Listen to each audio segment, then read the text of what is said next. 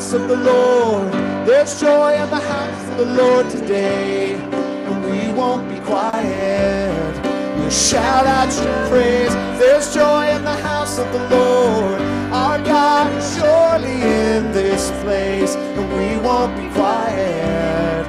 We'll shout out your praise.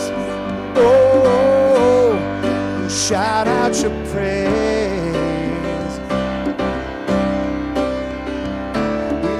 To the God who heals. We sing to the God who saves. We sing to the God who always makes a way. Cause he hung upon that cross and he rose up from the grave. My God still rolling stones away. There's joy in the house of the Lord. There's joy in the house of the Lord today. And we won't be quiet. We'll shout out your praise. There's joy in the house of the Lord. Our God is surely in this place. And we won't be quiet. We'll shout out your praise. We were the beggars, now we're royalty. We were the prisoners, now we're running free. We are forgiven, accepted, redeemed by His grace. Let the house of the Lord sing praise. Let's do all that again. For we are the beggars, now we're royalty. We were the prisoners, now we're running free. We are forgiven, accepted, redeemed by His grace. The house of the Lord sing praise. There's joy in the house. There's joy in the house of the Lord. There's joy in the house of the Lord today. And we won't be quiet. We'll shout out your praise. There's joy in the house of the Lord. Our God is surely in this place. And we won't be quiet. We'll shout out your praise. There's joy in the house of the Lord. There's joy in the house of the Lord today. And we won't be quiet. We'll shout out your praise. There's joy in the house of the Lord. Our God is surely in this place. And we won't be quiet. We'll shout out your praise. Shout out your praise. There's joy in the house. There's joy in the house today. We'll shout out your praise. We'll shout out your praise.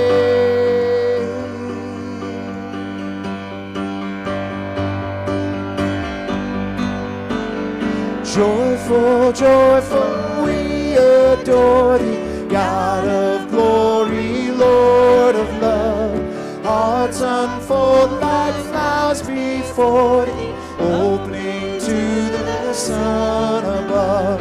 Melt the clouds of sin and sadness, drive the dark of doubt away. Giver of immortal gladness, fill us with the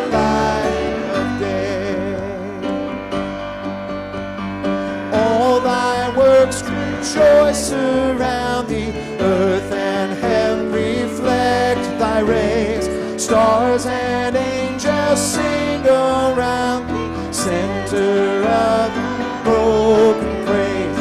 Field and forest, vale and mountain, flowery meadow, flashing sea, chanting bird and flowing fountain, call us to rejoice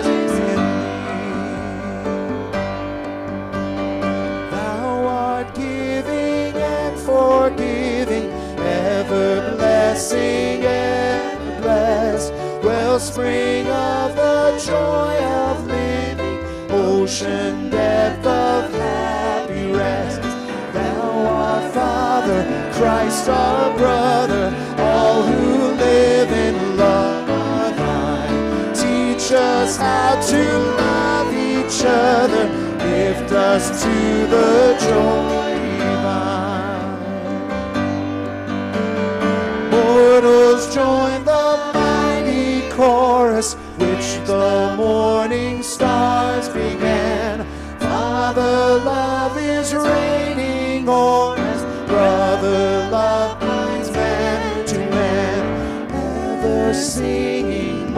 we onward, victors in the midst of strife. Joyful music lifts us onward in the triumph song of life. Joyful music.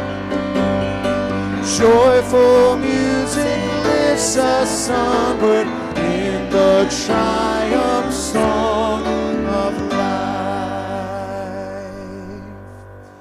Preserve me, O God, for in you I take refuge.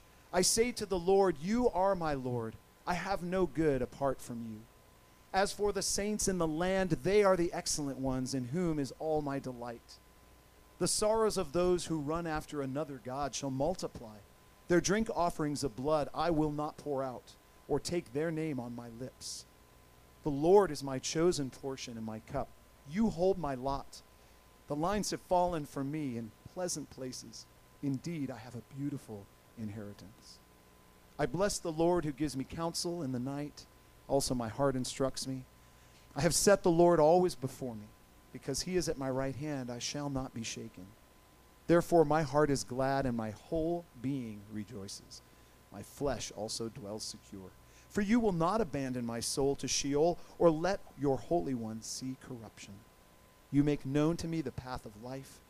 In your presence there is fullness of joy. At your right hand are pleasures forevermore. I love that line that says, My whole being rejoices. Who holds the heavens in his hands? Who made the stars by the word of his power? Who put the spirit in man causes all the earth to cry out glory? Glory to the Lord, worship him, the God of our salvation. Glory to the Lord, honor him. He reigns and rules the nations. He is righteous and worthy to be worshipped and adored.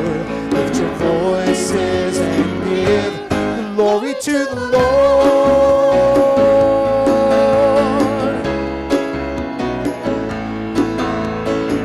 Who holds the righteous by the hand?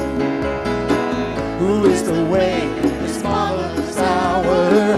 Who stirs the heart of a man and causes all his saints to cry out? Glory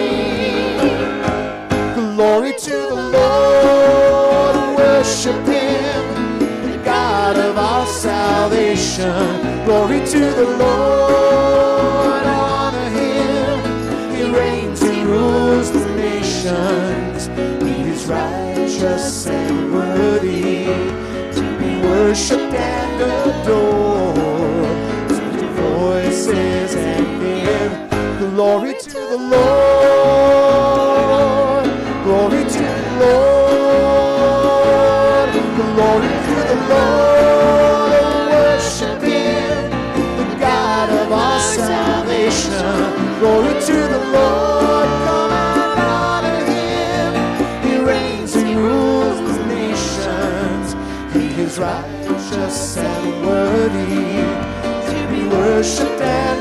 Adored. Lift your voices and let's sing that chorus again. Glory to the Lord, worship Him, the God of our salvation. Glory to the Lord, come and honor Him.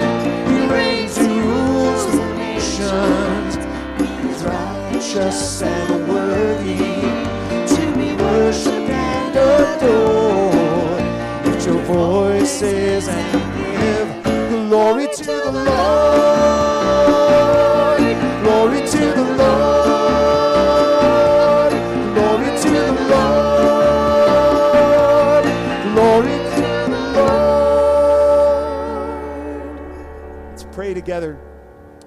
Lord Jesus, it is our great honor to bring you glory. And Lord, as we lift our voices as much as we can, Lord, we can never honor you for all that you're worth. But we thank you that you call us to be part of the chorus that is praising you in all creation. Lord, everything that you have made is praising your great might and your great care for it. And so, Lord, we join creation this morning in lifting your name high. And not only creation, Lord, but we join the church all around the world, lifting your name, your people that you have called out of the world. And Lord, as, as we even talked about in Sunday school this morning, you died for the world, not just those of us who believe right now. And there are so many, Lord, that have yet to understand this, have yet to come to you. Lord, our prayer this morning is for them, that you would be reaching out to the lost, showing yourself, showing your glory, that they could join our ranks and sing the way that they were meant to sing to you. And Lord, this morning we thank you for your provision. We thank you for your provision for this church. Uh, throughout the COVID pandemic, you have kept us together, uh, meeting online, and then finally able to come back into the building and to lift our voices as, we, as we've done this morning. Such a blessing. May we not take that for granted. And Lord, we look for your provision moving forward. We expect that you will be providing for us because you have shown yourself to be a loving provider. And so, Lord, we look forward in great hope to the changes that you'll make, to the way that you'll lead us through it, Lord. That you'll take our hand and that you'll be gentle and you'll be kind and you'll bless us way more than we could ever possibly imagine. So, Lord, would you keep that expectant hope in us as your people? Even as we gather and worship and praise this morning, may we be bathed in hope for what you're doing in our midst. We thank you, we worship you, we praise you. In Jesus' name.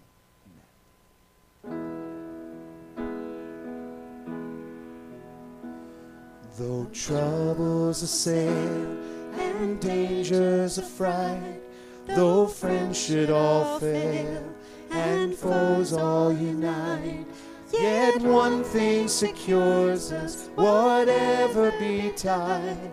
The scripture assures us the Lord will provide the birds without barns or storehouse are fed. From them let us learn to trust for our bread.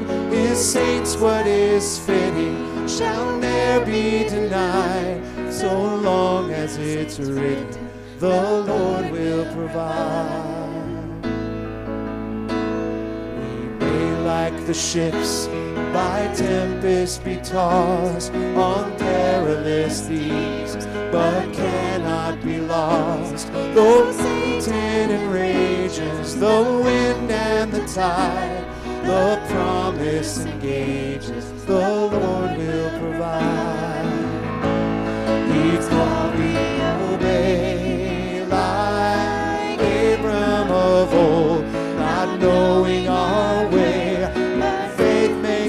bold. For though we are strangers, we have a good guide and trust in all dangers. The Lord will provide.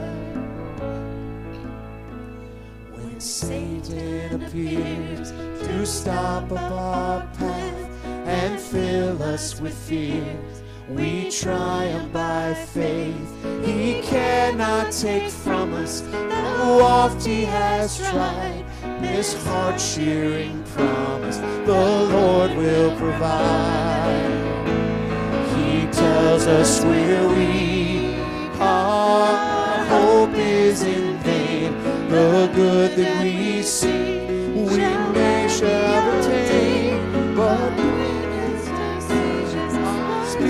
spirits apply. This answers all questions the Lord will provide. No strength of our own or goodness we claim, yet since we have known the Savior's great name, in this our strong tower for safety we hide. The Lord is our power. The Lord will provide.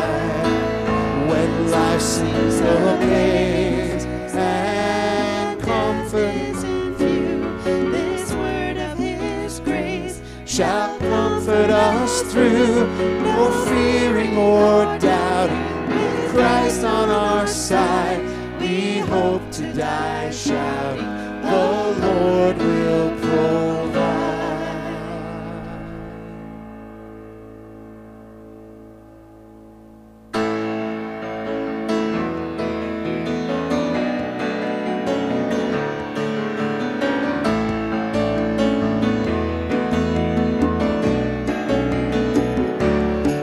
Lord, you're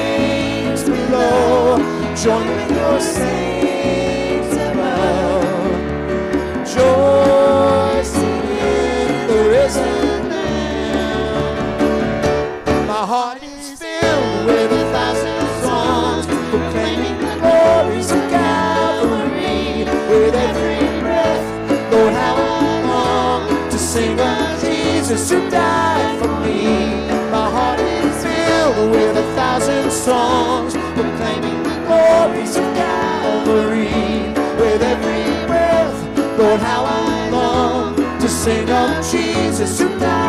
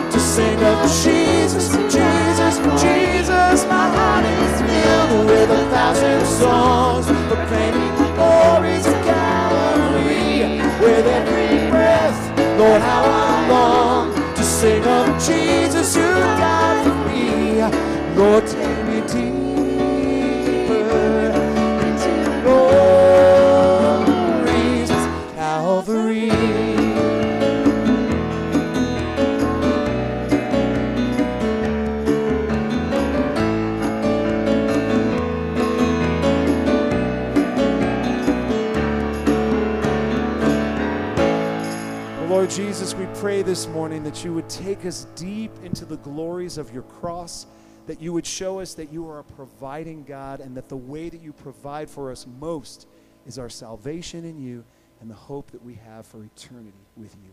We praise you, we love you, we thank you. In your name we pray. Amen. Let's be seated together.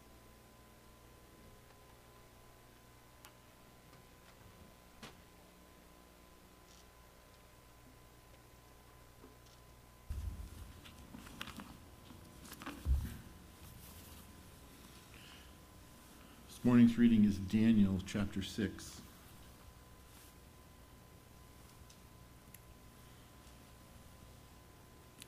It pleased Darius to set over the kingdom a 120 satraps to be throughout the whole kingdom, and over them three high officials, of whom Daniel was one, to whom these satraps should give an account, so that the king might suffer no loss. Then this Daniel became distinguished among all the other high officials and satraps because an excellent spirit was in him. And the king planned to set him over the whole kingdom. Then the high officials and the satraps sought to find a ground for complaint against Daniel with regard to the kingdom. But they could not find no ground for complaint or any fault, because he was faithful, and no error or fault could be found in him. Then these men said, We shall not find any ground for complaint against this Daniel unless we find it in connection with the law of his God. Then these officials and satraps came by agreement to the king and said to him, O King Darius, live forever. All the holy officials of the kingdom, the prefects and the satraps, the counselors and the governors are agreed that the king should establish an ordinance and enforce an injunction that whoever makes petition to any god or any man for thirty days, except to you, O king, shall be cast into the den of lions. Now, O king, establish the injunction and sign the document so that it cannot be changed, according to the laws of the Medes and the Persians, which cannot be revoked. Therefore, King Darius signed the document and injunction. When Daniel knew of the document had been signed, when Daniel knew that the document had been signed, he went to his house, where he had windows in his upper chamber open towards Jerusalem. He got down on his knees there three times a day and prayed and gave thanks before his God, as he had done previously. Then these men came by agreement and found Daniel making petitions and plea before his God. And they came near and said before the king concerning the injunction, O king, did you not sign an injunction that anyone who makes a petition to any god or man within thirty days except to you, O king, shall be cast into the den of lions? The king answered and said, The thing stands fast according to the law of the Medes and the Persians, which cannot be revoked. Then they answered and said before the king, Daniel, who was one of the exiles from Judah, pays no attention to you, O king, or to the injunction you have signed, but makes his petition three times a day. Then the king, when he heard these words, was much distressed, and set his mind to deliver Daniel. And he labored till the sun went down to rescue him. Then these men came by agreement to the king and said to the king, Know, O king, that it is the laws of the Medes and the Persians that no injunction or ordinance of the king that the king established can be changed. Then the king commanded, and Daniel was brought and cast into the den of lions. The king declared to Daniel, May your God, whom you serve continually, deliver you. And a stone was brought and laid on the mouth of the den. And the king sealed it with his own signet and with the signet of his lords, and nothing might be changed concerning Daniel. Then the king went to his palace and spent the night fasting. No diversions were brought to him and sleep fled from him. Then at the break of, the, of day, the king arose and went in haste to the den of lions. And he came near to the den where Daniel was. He cried out in a tone of anguish. The king declared to Daniel, O Daniel, servant of the living God, has your God, whom you serve, continually been able to deliver you from the lions? Then Daniel said to the king, O king, live forever. My God sent his angel and shut the lions' mouths, and they have not harmed me, because I was found blameless before him and also before you, O king. I have done no harm. Then the king was exceedingly glad and commanded that Daniel be taken up out of the den. So Daniel was taken up out of the den, and no kind of harm was found on him, because he has trusted in his God. And the king commanded, and those men who had maliciously accused Daniel were brought and cast into the den of lions, they, their children, their wives. And before they reached the bottom of the den, the lions overpowered them and broke all their bones in pieces. Then King Darius wrote to all the peoples, nations, and languages that dwell in the earth Peace be multiplied to you. I make a decree that in all my royal dominion people are to tremble and fear before the God of Daniel. For he is the living God enduring forever. His kingdom shall never be destroyed, and his dominion shall be to the end. He delivers and rescues. He works signs and wonders in heaven and on earth.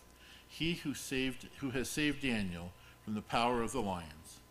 So this Daniel prospered during the reign of Darius and the reign of Cyrus the Persian.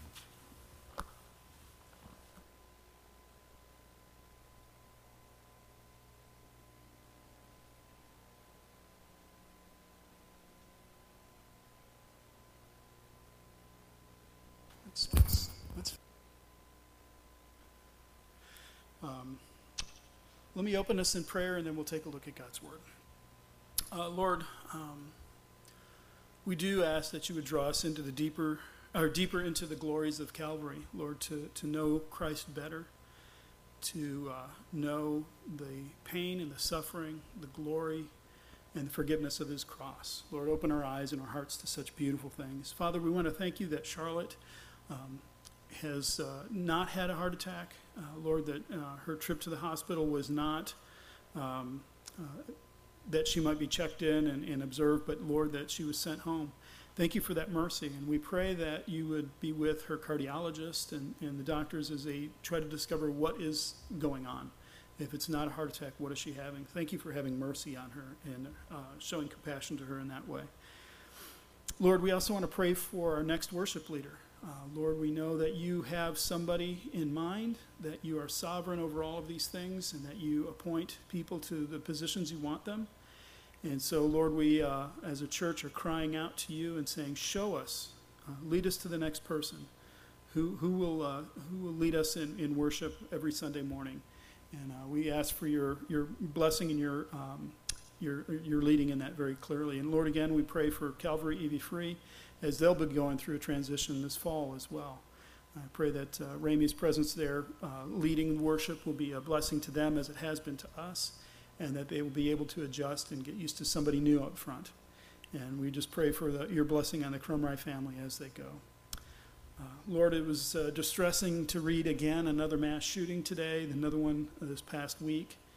And uh, Lord, we just are, are reminded continually of the broken, um, disrupted nature of human beings, Lord, that we are so, uh, so distorted by sin uh, that, uh, as we heard in Sunday school this morning, we would fracture the image of God, that we would come at um, your image on earth with weapons uh, to destroy it. So, Lord, I pray for our nation that you would give us wisdom and guidance and, and help us to determine what's causing this, Lord. Uh, what is the problem?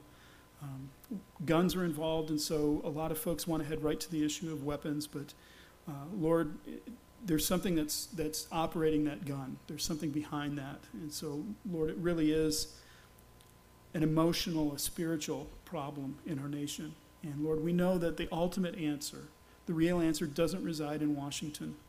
More legislation is not going to make this go away. Lord, there's one thing that can help curb this violence, and that is if you would send your Holy Spirit on our nation and spark revival. Lord, would you cause people to know you, to begin to grow in you, to, to begin to understand who it is that Jesus Christ is? Lord, would you prepare your church to receive people, to disciple them, to teach them to obey everything that you've commanded?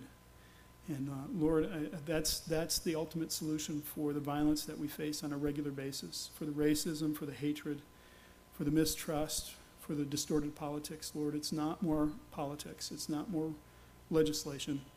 Lord, it's, it's more Holy Spirit. And so, Lord, would you send your Spirit upon our nation? Start with me individually, start with this church locally, and Lord, would you spill that blessing out into the Antelope Valley and around our nation, we ask. Lord, would you be with us now as we turn to your word? Help us to see, to understand, apply your word deep within our hearts. Cause us to know Jesus more and to trust you more fully, to hold on to your promises more readily, and to worship you from, uh, with spirit and with truth. And we ask these things in Christ's name. Amen. Amen. There are probably a great number of words that we could use to describe the Vietnam War. Um, many of them. One that I'd like to just kind of draw our attention to is the word frustration. Um, the, this, the Vietnam War was a real source of frustration for our nation. Uh, many citizens in our nation were opposed to us even being in, in Vietnam, even fighting the war, and so they were frustrated with their government and they were protesting and, and, uh, and, and asking for uh, the end of the war. Uh, Washington itself was totally frustrated with the war because they could never get ahead in it. They were constantly playing catch up in this Vietnam War. This, this should have been an easy one for them, and they could never get it nailed down. But the people who were probably most affected by the Vietnam War, most frustrated with it, were the troops we sent to wage that war. Um, they had severe limitations on what they could do. These rules of engagement really bound their hands as they went to fight this war. And so often they were, they were totally frustrated with the way the war was being prosecuted.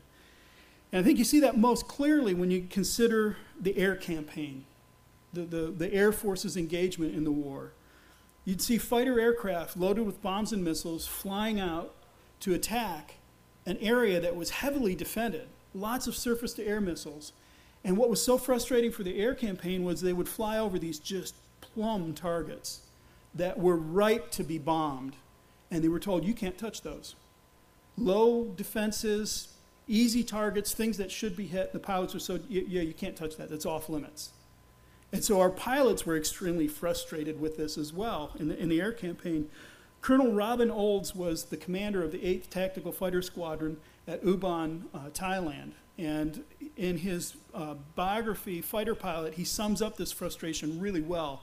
He says, We were all frustrated about the target limitations imposed on us by Washington. Haiphong Harbor near Hanoi was the worst insult of all. We should have closed it down, blockaded, done whatever necessary to keep it from operating, but we couldn't touch it. Ships came in and went bringing in supplies. MiGs, trucks, ammunition, food, cement to fix blown bridges, you name it. The Viet Cong troops received their stuff within days, and we were letting it happen. I think that gets at that sense of frustration. After his tour of duty in Vietnam, Colonel Olds was in Washington, D.C., and he had a discussion with the National Security Advisor, Walt Rostow. Rostow had explained to, to Olds the goal of the war. Why were we even in Vietnam to begin with? And he said that we were in Vietnam to contain the communists in the north so that South Korea could engage uh, or could live a life in democracy and freedom. That was the goal.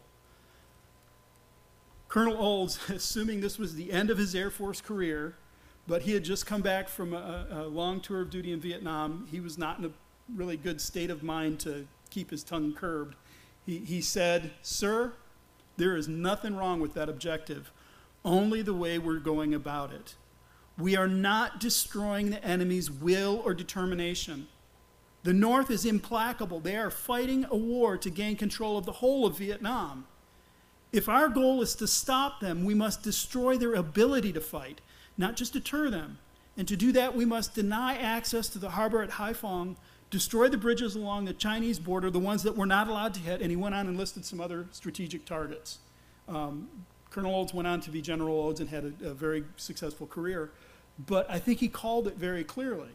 What he brought up was to prosecute a war, to win a war, you have to address two things. You have to address your enemy's will and their ability.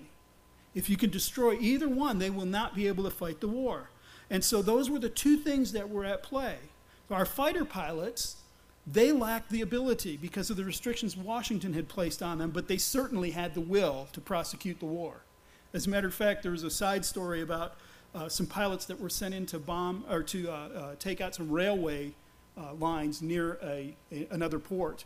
And the story was that one of the pilots strafed a Russian ship in, in the port and was court martialed for it. So they had the will, they just lacked the ability because of the, the rules of engagement. Washington, meanwhile, had the ability. We had the forces in place. We had the troops. We had the superiority of weapons. We had the ability to do this. They had the ability, but Washington lacked the will to do it because they were terrified of provoking the Chinese and the Russians. Don't forget, this is in the middle of the Cold War. This is just the height of the Cold War. It had only been a decade or so since we fought in Korea. And Korea turned into this big mess because the Chinese got involved. So China had, or I mean, um, um, Washington had the ability to prosecute the war, but they lacked the will for fear of engaging uh, the Chinese in it. Well, and the North Koreans, uh, or the North Vietnamese rather, as, as General or Colonel Old said, they had the will. They wanted to take over the entire peninsula. They wanted it all. They wanted to make it all um, uh, uh, communist. But actually, they lacked the ability to do that unless they were being supplied by Russia and China. So this is this wrestling back and forth about will and ability. How do they fit together? How, how does this happen? If you have the will but you lack the ability, you can't do anything. If you have the ability but you lack the will, you won't do anything. So we have to keep those two things in mind, those two things together. And when we look today at Daniel chapter 6 and that famous story of Daniel in the lion's den, what we're going to see in this story is that interplay, that struggle back and forth between will and ability. And so let's, let's take a look at the story now. It pleased Darius to set over the kingdom 120 satraps to be throughout the whole kingdom, over them three high officials, of whom Daniel was one, to whom these satraps would give account, so that the king might not suffer loss. So, what happens is Darius has now been installed as the king. He takes over and he appoints these satraps. Well, satrap was basically their role was to collect taxes and tribute. They were the, uh, not kings necessarily. What had been done before was that you would have what were called vassal kings. So once a king was defeated, um, if they toed the line, they could still rule their little area, but they ruled under my authority. And so they came to me. Well, uh, the Medes and the Persians got rid of the, the captive kings and replaced them with these satraps, these kind of executors or, or governors over these areas. And so it says that Darius appointed 120 of them. He appointed a lot. He had a big kingdom to rule. And these guys would take care in these areas. They would, they, like I said, they would collect taxes and tribute. They would be the ultimate seat of judgment. So if, if something came up, you went to the satrap and said, hey, would you decide this matter for us? And he did that, it says, so that uh, the king might suffer no loss. Well, it wasn't just that that made him suffer no loss. He then put three people above them. One of the translations calls them presidents. I love that. the presidents under the king, but over the satrap. Um, the, these would be three leaders of the satraps, and he did that so they wouldn't suffer loss. Because some of these guys might, you know, get a little sticky fingers or deep pockets and hang on to some of that tribute. So he puts them in charge, and then Daniel was one of them. Why? Well, we saw what happened with Daniel. He succeeded in everything he did. God had blessed all of the work that he had done. And so Daniel was put in charge along with two other guys. But, verse 3, this Daniel became distinguished above all the other high officials and satraps because an excellent spirit was in him, and the king planned to set him over the whole kingdom. So, do you remember last week what uh, the, the offer that Belshazzar made for Daniel? Have I got a deal for you? I'll put you as third in charge of the kingdom. And we saw that was because Belshazzar wasn't the king, he was the second in charge. Well, here now Darius is, is firmly established as a king, and it looks like he's going to put him in a position kind of like Joseph in, uh, in Egypt. He's going to make him the second ruler in all of the kingdom. That's his plan. So that's where we're going to go. That's where, where things are happening. So Daniel is in this position where he's about to be elevated. Um, but something happens. Verse 4 then the high officials and the satraps sought to find grounds for complaint against Daniel with regard to the kingdom, but they could find no ground for complaint or any fault because he was faithful and no error or fault was found in him. One of the things about, about bureaucracy is the only person in the bureaucracy who's allowed to advance is me. And I'm going to take the rest of you out. You can't advance above me. I am the one who gets advanced. So there's jealousy there's this rampant jealousy amongst these other leaders. They look at Daniel and they say, We got to take this guy out, man. He's going to be put in charge. We're going to lose our position. And so what they do is they look at Daniel and they start evaluating where can we find him cooking the books? Where has he had sticky fingers? Where is he not following the rules? And when it comes to the, the, the law in the kingdom, he is faultless. He has done everything exactly right. So this is really uh, one of those things that I said at the very beginning of this series is how do we live as faithful believers in God in a foreign culture? And, and this is beginning to, to paint that picture again of Daniel is living in this pagan society, and he's living faithfully to that society. He is not saying, I'm, I'm you know, I, I don't believe in these gods. I'm not going to tax money and send it to him. I'm not going to pay those taxes or something. He is faithful in the job that he's given. But what we'll see is he's faithful to God first. And we'll come back to that. But I just want to point that out that they can't nail him because he's been faithful, he's been honest, he's been upright in everything. And so, verse 5 then these men said we shall not find any ground for complaint against this Daniel unless we find it in connection with the law of his God. How are we going to trip him up? We're going to have to find a way which the law of his God conflicts with our law. And we'll, we'll push that to the forefront, and that's how we'll get him. That's how we'll take him out of this position. So Daniel is faithful, and they recognize this as a vulnerability. He is faithful first and foremost to his God. And since he's faithful to his God, he can be faithful within this pagan society in the high court of this, this, this terrible position that, that Israel finds himself in, and he's faithful in it. But the, these guys recognize, I mean, this, there's a reason they got promoted, right? I mean, you don't go find just any bozo on the street and go, hey, you want to be a satrap? You, you find the best and the brightest. These guys, we're going to learn, are not the brightest. They're going to set themselves up bad. But they got something going on. They got something figured out. So if we can find a way to trip up Daniel with his law and our law, then we got him. So, verse 6 Then these high officials and satraps came by agreement to the king and said to him, O Darius, live forever. All the high officials of the kingdom, the prefects and the satraps, the counselors and the governors are agreed that the king should establish an ordinance and enforce an injunction that whoever makes petition to any god or man for 30 days, except to you, O king, shall be cast into the den of the lions. Now, O king, establish the injunction and sign the document so that it cannot be changed according to the law of the Medes and the Persians, which cannot be revoked. Boy, are these guys politicians. Oh, king, live forever. You know, flattery and, oh, isn't it wonderful? Do this thing. So they come to Darius. It says they came by agreement. That's not the best translation. It is actually they came thronging. so I just, I picture these little toadies, you know, these little kind of weaselly guys who are going to come in and, oh, king, oh, yes, do this thing. Um, they came by throng to him, and, they're going to try to convince him of this. So they start by flattering, oh, King Darius, live forever. And, um, and then they lie, flat out lie. All the high officials of the kingdom, do you think Daniel was part of that group? No way, they're lying. All the, everybody, look, King, everybody says this. This is great. And then they say something that just really kind of flattens you that for 30 days, nobody be, may pray to any god or man except for to you, O king. Why on earth would you pray to a man? and, then why would the king think, well, people should pray to me? I mean, this is that, that idea that, that will and ability, right? His will has been flattered. Does he really have the ability to answer everybody's prayer? Does he even have the ability to hear everybody's prayer? In that movie, have you ever seen that movie Bruce Almighty with um, Jim Carrey? Um, God gets God. Well, not God. Let's let's say um, what was the actor who played him? I, can't, I just drew a blank. Morgan Freeman gets mad at him and says, "Well, you be God for a while," and so he sits down and he starts to answer prayers, and they just pile up. And so he just starts typing anything, and, and, weird stuff happens. That's what I picture with Darius here. Is you think you can hear everybody's prayer and respond to them? his, he's, he's got the, the will to receive this, but he doesn't have the ability. This is going to fail miserably if he, if he pulls this off. So then they, they tell him, establish the injunction, make it a law, write it down and sign that according to the law of the Medes and the Persians. So the Medes and the Persians, now remember, we have ended the Chaldean Empire.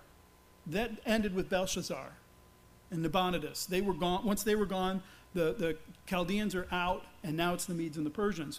Well, we bring in this new culture, this Mede and Persian law, which means not even a king can change this. This is insoluble. Once it happens, it happens. And so, verse 9, therefore King Darius signed the document and the injunction. Now, I don't think he was stupid. I think he was just blown away by listening to his own press. Oh, king, oh, great king. He, he was so flattered that he, he went ahead and did it. So the trap is now set. They, they think they've got it, right? They have the will, they think they have the ability using the law of the Medes and Persians. We're ready to engage. Now let's get Daniel. Let's set this up. So, what happens? Well, verse 10 when Daniel knew the document had been signed, it's law. When he knew the document had been signed, he went to his house where he had windows in his upper chamber open toward Jerusalem. He got down on his knees three times a day and prayed and gave thanks before his God. Now, one of the questions that comes up repeatedly is Daniel, dude, couldn't you just leave the windows closed? I mean, is your prayer going to be hindered because the shutters are closed? Couldn't, couldn't you just do that? And, and the answer is the last part of verse 10 as he had done previously. So I don't think Daniel was being belligerent or inviting scorn or anything. I think what he did was he said, I understand what the king has said. I do not plan to change my ways. My habit for all of these years while I've been in, in exile is three times a day to face Jerusalem and pray. So that's what he did because that was what he had previously done. He's not going to alter his course. So that's that next little piece of that puzzle. How do we live faithfully in a pagan society or in a, in a foreign land, if you will? Well, what you do is there are things that you will go along with the king on, and then there are things you say, I will not compromise on this. I'm not going to change the way I'm doing this just to make you happy. The other question is why, pay, why pray toward Jerusalem? Um, why don't we, you know, this building is not facing Jerusalem because really I have no clue which way it is. But we're not facing Jerusalem, so it, why is Daniel facing Jerusalem? Well, what he's doing is he's actually honoring not the law, there was no law that said, Thou must pray to Jerusalem, um, but he's honoring a custom, something that had become a way of doing things in, in Israel. Actually, what it says is when King Solomon built the temple to God, he built this big, huge, beautiful temple, and then he says this long, beautiful prayer. I love the part he says, Heaven and the highest heavens can't contain you. How much, how, how am I going to fit you in this house that I built? So he recognizes that God is, is all surpassing. And then he goes on, uh, verses 46 through 50, he prays about, well, when we sin, he doesn't say if, but he says when we sin, and, and if you become angry and you send us into another land, beginning of verse 48, he says, if they, those who have been sinned uh, uh, and acted perversely and wickedly, and you sent them away, if they repent with all their heart and with all their soul in the land of their enemies who carried them captive, and pray to you toward their land, which you gave to their fathers, the city that you have chosen, and the house which I have built for your name, then hear in heaven your dwelling place, their prayers, and their plea, and maintain their cause. So, what Solomon said was he was looking forward. He goes, I know they're going to mess up. And if you send them out, if you get them carried away into a foreign land, if they turn and they pray towards this house, toward this, this temple that I've built, please hear from them. So that's why Daniel is doing it. He's looking at this and he's saying, even though the temple is in ruins right now, Nebuchadnezzar just trashed the place. But he's looking toward Jerusalem. He's going, Lord, that's where your house is. That's the house of prayer, and you'll hear when we pray from here. And so, three times a day, he gets down and he prays toward Jerusalem. This is why Jesus was mad when the, the money changers came in and took over. He entered the temple and he drove out all who sold and bought in the temple, and he overturned the tables of the money changers and the seats of those who sold pigeons. And he said to them, It is written, My house shall be a, called a house of prayer, but you have made it a den of robbers. The temple was the house of prayer. That's why Daniel is facing it. He's looking toward that. And he's counting on God being there and hearing from heaven. So, what we saw previously is that idea of bringing out the, the goblets from the temple and, and you know, worshiping false gods. What I'd said at that time was, we're that temple now.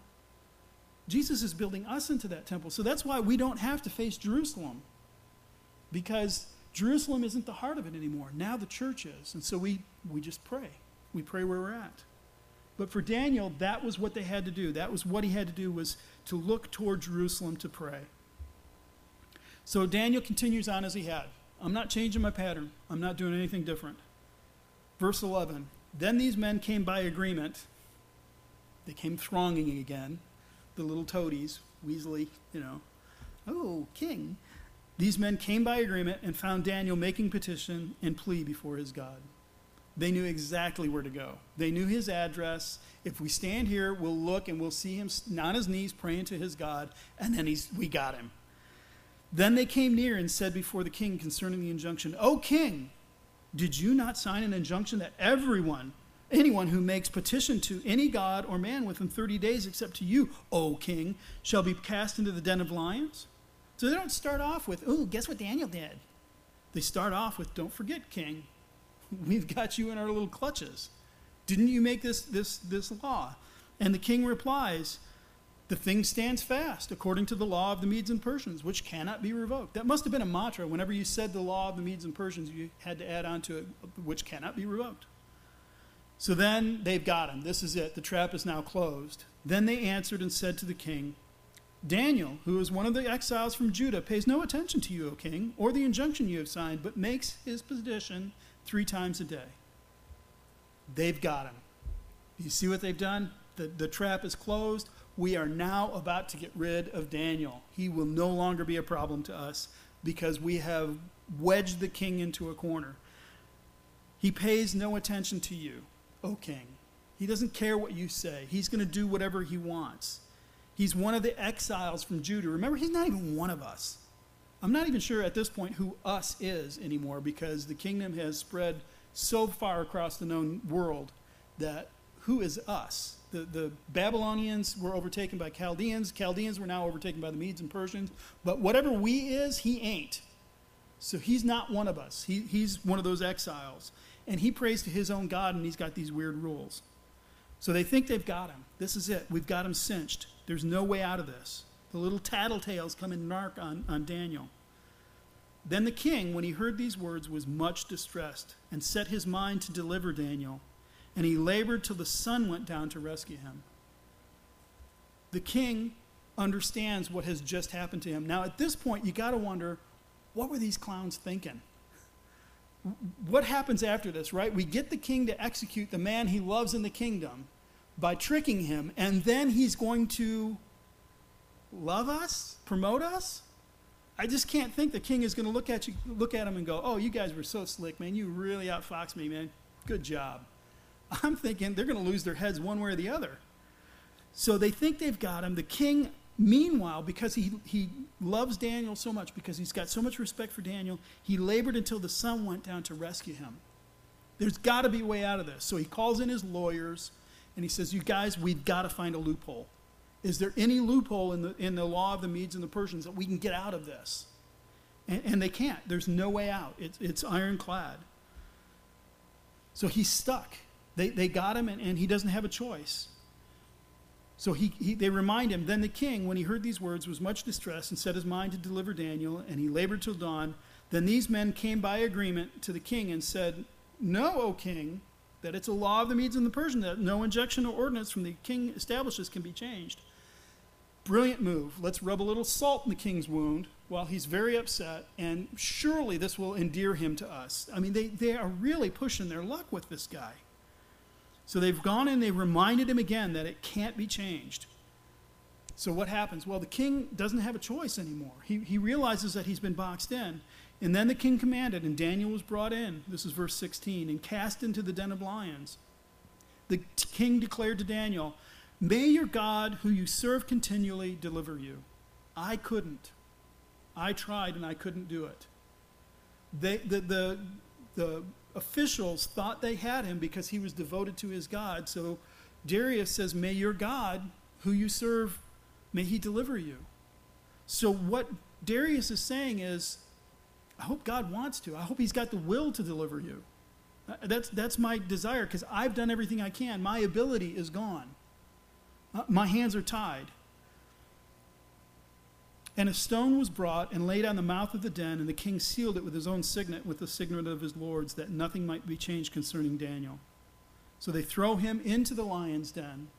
The king says, I hope your God can deliver you, and then they seal it. Can you imagine the feeling of King Darius watching that roll, that stone roll in front of that funk? By the way, it says that uh, the lion's den. Um, the kids' drawings are always that little hole in the wall, and, and you come in and out. What keeps the lions in the lion's den if that's the case? Nothing. What, what the word for, for den there is actually the word for cistern. It's a big hole in the ground. So they would capture these lions, toss them in the hole in the ground, and then throw people and food down to them. So that's what's happened is they took Daniel and they dropped him in the hole, and then they roll a stone over the hole, and the king seals it. Now this is after he has been laboring all day trying to figure out there's got to be a loophole we can get him out of this. There's got to be a way to do it. And just to hear that, that stone thump as it falls in, and then take off his signet and stick it in the wax on the, on the side and go, it's sealed. And, and his mental state was that he couldn't sleep that night. He, he, was, he went to his palace and he spent the night fasting. No diversion was brought to him, and sleep fled from him. He's, he's torn up by what has just happened. Don't miss the parallel that this has to chapter 3. King Nebuchadnezzar builds a big, huge golden idol, and he says, Everybody bow down and worship it. And when Shadrach, Meshach, and Abednego say no, do you remember the words that were used there? His face changed, his color changed. He flew into a rage. He lost his mind because his order was not being kept. Now look at the, the opposite of that here. Darius winds up throwing Daniel into the lion's den. His order is kept, and he can't sleep. He can't, he can't even focus. He is fasting. He is so upset about it. The, the parallel between the two is, is striking. So he's up all night worrying about his friend Daniel. He didn't fly into a rage, he flew into a funk. He is just really broken up about this. So what happens? Verse 19 Then at break of day, the king arose and went in haste to the lion's den. You can just see the king holding up his skirts and running out there. Oh my gosh, what happened? He runs to the den of lions. And as he came near to the den where Daniel was, he cried out in a tone of anguish. This man is really broken up. The king declared to Daniel, O Daniel, servant of the living God, has your God, whom you serve continually, been able to deliver you from the lions? So there's that will again. Will your God do it? Has he been able to do it? Does he have the will and the ability to do it? And he can't tell yet because the sun is just coming up. There's probably a deep shadow into the cave. And even if he gets the, the, the stone out and looks down, he probably can't see the bottom. And so he's waiting. And then Daniel said to the king, looking into a den of lions, Daniel, did you get eaten? And all you hear is, Oh, king, live forever. Oh my gosh. I'm so glad to hear that, not because of me, but because of whose voice it is. Oh, King, live forever. My God sent his angel and shut the lions' mouths that they might not harm me, because I was found blameless before him, and also before you, O King. I have done no harm. So even in the morning, Daniel is protesting in his innocence. Lord, I, King, I did not harm you by praying to my God. My prayer, the, the commandment I received from the prophet Jeremiah was that I was to pray for this city, pray for the benefit of this city. My king, I'm, I'm praying three times a day, not just for myself, not just for my people. I'm praying for you. I have done no harm to you, king. None. My prayers were not an offense to you. And so what happened was my God sent his angel and shut the mouth. Nebuchadnezzar, when he throws himself into this rage and pitches Shadrach, Meshach, and Abednego into the flaming furnace, and he looks in, he sees four men, and one looks like the son of a god. Darius doesn't get to see this angel. He looks in and he, he can't see. He probably can't even see Daniel, but he hears, There was another one in here with me. And, and that extra person in the fiery furnace and this angel with Daniel represent God going in to the trial, into the den of lions, into the fiery furnace with his people. His presence is continually with them. So why was it Daniel was not eaten? Because God was continually with him. I have done no, I am blameless before my God and before you. Then the king was exceedingly glad, and he commanded Daniel be taken up out of the lion's den. Lower that rope in, Daniel, sit down, haul him up, you guys. So Daniel was taken up out of the den, and no harm was found on him because he had trusted in his God. No harm, there was not even a scratch. No lion came up and pawed at him. It's kind of ex- it's, it's exactly what would happen to Shadrach and Meshach and Abednego. Do you remember what they said when they came out? Their hair wasn't singed. The, their clothes weren't damaged. They didn't even smell like fire. So I'm going to assume that Daniel didn't smell like a lion. I don't think it's too far of a leap. He came out totally protected, totally insulated. And it says he was taken up out of the den. No harm was found on him. Why? Because he had trusted in his God. Nebuchadnezzar, I mean, um, Darius said, Is your God willing? And is he able to deliver you? And what Daniel said is, My God is able and he's willing. And he did. He trusted whatever God does here is going to be right. It's the right thing that's going to happen. He had continually trusted in God because he didn't, he didn't start trusting him when he got thrown into the lion's den. It wasn't like on the way down, he's like, oh, maybe I better trust God now. This was a pattern of his life. This is, remember, this is why the, the, other toadies, the other officials looked at him and said, That's the only way we're going to catch him out, is because he's so devoted to his God. So the, re- the resolution, the picture of it is we see him in the lion's den saved because he had continually trusted in his God. God had the will and the ability to do it. It, it reminded me again of Psalm 115, verse 2, or verses 2 and 3. Who, why should the nations say, Where is their God? Isn't that exactly what's going on? The, the, um, the officials are saying, Where is his God? Verse 3 Our God is in the heavens, he does as he pleases. He has the will and he has the ability. He does as he pleases. John Piper commented on this. He said, God is never constrained to do a thing that he displeases or he despises. He is never backed into a corner where his only recourse is to do something he hates to do. He does whatever he pleases, and therefore, in some sense, he has pleasure in all that he does. It was God's pleasure to deliver Daniel from the lion's den. Darius didn't understand Daniel's God. He thought he was like his own. Remember in uh, chapter 5, those idols of gold and silver, of bronze, iron, and wood, which do not see or know or hear? They have no will, they have no ability. They just sit on a shelf and look pretty. As long as you keep them dusted and polished. But otherwise, they just sit on the shelf and look pretty. They can't exercise their will. So, the very nature of their religion is that you have to manipulate those things because they don't have a will of their own. You had to come in and offer a sacrifice or do this ritual to try to manipulate them into caring for you. And that's Darius' theology as he's looking at God. But now he's learned a very important lesson. This is not what Yahweh is like. He, he's not like that in any way, shape, or form. He does all that he desires. Whatever pleases him, he does. He is free. There's nothing restraining him, no, no limit on what he can do. And so the king commanded, and those men who had maliciously accused Daniel were brought and cast into the den of lions, they, their children, and their wives. And before they reached the bottom of the dens, the lions overpowered them and broke all their bones in pieces. They haven't even hit the bottom of the den, and the lions are coming up to get them. They were starving. They said, I, I can't imagine what that looked like. These starving lions are sitting around Daniel, and Daniel's just sitting there waiting. Because the angel held him at bay. But as soon as he's removed and the bad guys are thrown in, the lions snap to it and they get their breakfast. So he, he's, he's thrown them in and they have been devoured. Have you ever heard that term, hoist on his own petard? You never heard that? I've heard it a number of times. Let me read it. It's from Hamlet. Um, the, the scene is Hamlet is about to be sent to England. Uh, two of his high school friends, Rosencrantz and Guildenstern, are going to take him there and the plan is he's going to go to England and be executed. That, that's where he's supposed to go to die. So this is his, his saying. He says, They bear the mandate. They must sweep my way and marshal me to knavery. Let it work, for 'tis the sport to have the engineer hoist with his own petard. And it shall be and it shall go hard, but I will delve one yard below their minds and blow them at the moon. So what, what on earth does that mean? Shakespeare is so confusing. So, what he means is they bear the mandate. The king has given them a letter saying, Take Hamlet to England and let him be killed there.